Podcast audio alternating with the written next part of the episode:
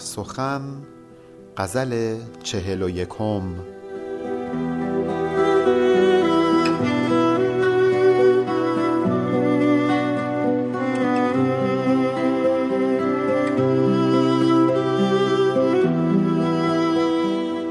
حال دل با تو گفتنم هوس است.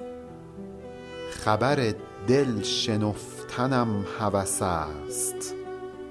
طمع خام بین که قصه فاش از رقیبان نهفتنم هوس است. شب قدری چنین عزیز و شریف با تو تا روز خفتنم هوس است. وه که دردانه ای چنین نازک در شب تار سفتنم هوس است. ای صبا امشبم مدد فرمای که سحرگه شکفتنم هوس است.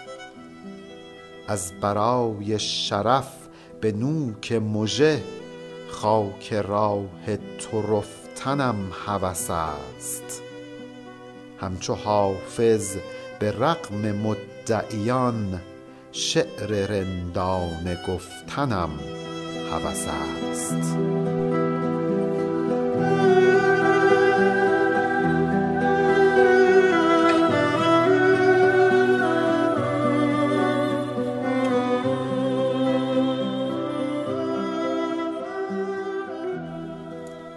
بدون تردید حافظ این غزل رو در دوران جوانی سروده در دورانی که هنوز پختگی دوران پیری رو نداشته و غزلی که پیش روی ما هست از لحاظ مفاهیم عرفانی و مفاهیم والا در مقایسه با برخی از غزلهای حافظ که در زمان پیری سروده شده بود جایگاه خاصی رو به خودش اختصاص نمیده. رقابتی که حافظ در جوانی با اماد فقیه کرمانی داشت و باعث شده بود تا حتی در غزل سی و هفتم به او بگه سست نظم دلیل سرایش این غزل هم هست. اونجایی که اماد فقیه میگه وصف حسن تو گفتنم هوس است در مدح تو سفتنم هوس است. هوس شادیم نماند و لیک غم دل با تو گفتنم هوس است. حافظ هم در رقابت با اماد فقیه کرمانی این غزل رو سروده تا اینکه قدرت شعر سرایی خودش رو به رخ او بکشه. و اتفاقا این غزل غزلیه که حافظ خیلی هم بیمهابا درباره روابط بین خودش و معشوقش صحبت می‌کنه. البته من باز هم تاکید می‌کنم که ما غزلیات حافظ رو می‌تونیم به عنوان یک غزل الهی یک غزل عشق زمینی و یا حتی مخاطب قرار دادن یک شخص در یک واقعه تاریخی تعبیر و تفسیر بکنیم. حال دل با تو گفتنم هوس است. خبر دل شنفتنم هوس است. حافظ عاشق پیشه جوان دلش گفتگو می‌خواد. می‌خواد برای معشوقش بگه تا معشوقش هم برای او بگه. دلش می‌خواد حال دلش رو با معشوق در میان بگذاره. بگه حال دلش رو و در مقابل دلش می‌خواد از دل معشوق خبردار بشه و معشوق هم برای او حرف بزنه و حافظ هم حرفهای معشوق رو بشنوه. این گفتگوی عاشقانه هوس دل حافظ هست که ما در مطلع غزل باهاش روبرو میشیم. طمع خام بین که قصه فاش از رقیبان نهفتنم هوس است. این رو باید در نظر داشته باشیم که حافظ در دوره ای از زمان زندگی می کرد که ظاهر پرستان قدرت رو در دست داشتند و افرادی مثل حافظ باید در خفا عشق ورزی می کردند و به خاطر همین هست که میگن این غزل غزل الهی نیست. به خاطر اینکه چه دلیلی داشته در زمانی که اتفاقا همه دنبال کسانی بودند که عارف مسلک و خداپرست و زاهد زاهد پیشه باشند حافظ این عشق الهی رو بخواد از دیگران مخفی کنه. حتما عشقش یه عشق دیگه ای بوده که قرار بوده از دیگران مخفی بشه ولی دیگران متوجه این عشق شدند. اصلا پوشاندن عشق مخفی کردن عشق به این سادگی امکان پذیر نیست. و حافظ هم میگه این یک طمع خامه این یک توقع بیجا و ناممکنه که من قصه فاش عاشقیم رو این راز فاش شده و آشکار شده رو بخوام از رقیبان مخفی کنم. حافظ به خودش میگه که این خیلی طمع خامیه که من بخوام عشقم رو از رقیبان مخفی بکنم. شب قدری چونین عزیز و شریف یا شب قدری چونین عزیز شریف با تو تا روز خفتنم هوس است. اصلا خصوصیت شب قدر بیدار بودنه ولی حافظ می‌خواد با معشوقش تا روز بخوابه. این تصور که کلمه شب قدر در این بیت همون شب قدر معروف هست تصور درستی به نظر نمی‌رسه.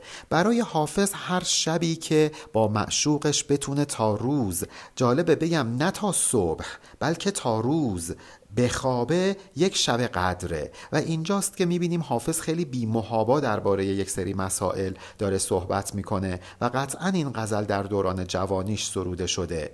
حافظ شبی که کنار معشوقش هست و می‌خواد از شب تا روز با او بخوابه نه از شب تا صبح که از شب تا روز با او بخوابه شب قدر به شمار میاره. و این شب برای او عزیز و شریفه.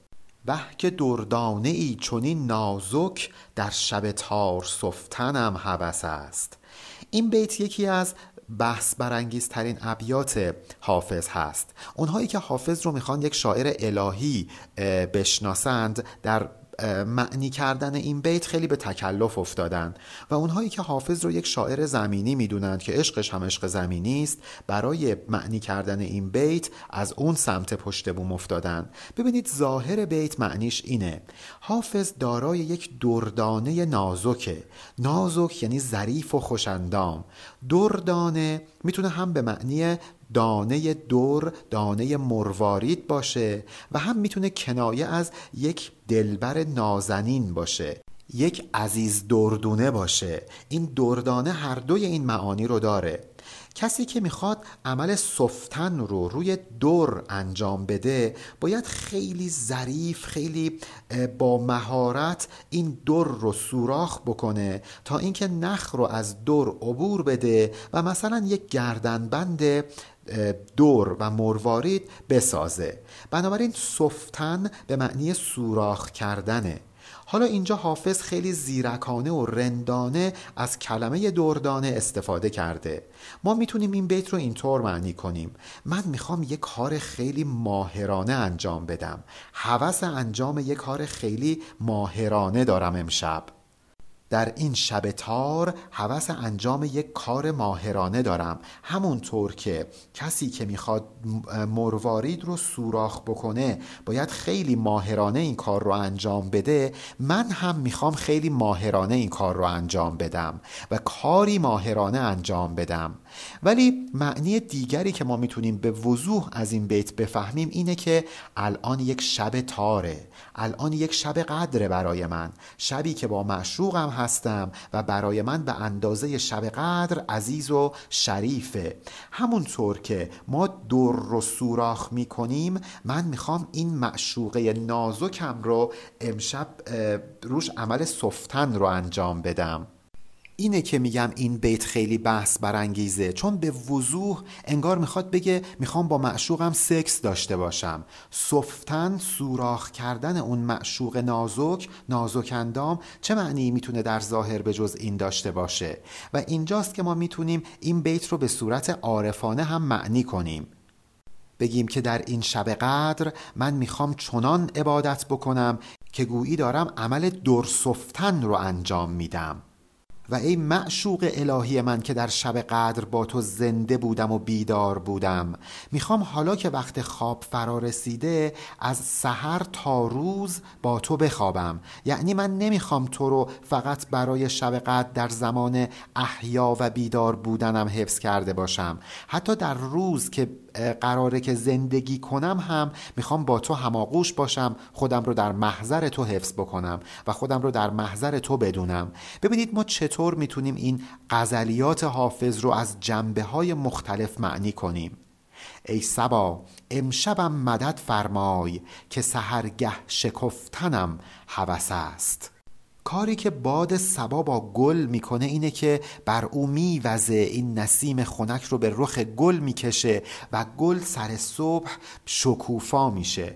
حافظ هم می‌خواد صبحگاه شکوفا بشه. بعد از عبادت شبانگاهی بعد از هماغوشی با معشوقش از شب تا روز. حالا شما هر طور که می‌خواید این رو معنی کنید. دلش می‌خواد صبح سر حال از خواب بلند بشه. یادتون هست که حافظ می‌گفت گرچه پیرم تو شبی تنگ در آغوشم گیر تا سهرگه ز کنار تو جوان برخیزم. مثل یک گل نوشکفته حافظ می‌خواد صبح از اون تجربه شبانگاهی بیدار بشه و زندگیش رو از سر بگیره و داره از سبا مدد می‌گیره. از باد سبا بادی که از معشوق همیشه در ابیات و غزلیات حافظ خبر می آورده ولی این بار باد سبا به جای اینکه صبح وزیدن بگیره قراره که شب بوزه و حافظ از باد سبا می‌خواد که امشب مددش بکنه نه امروز صبح.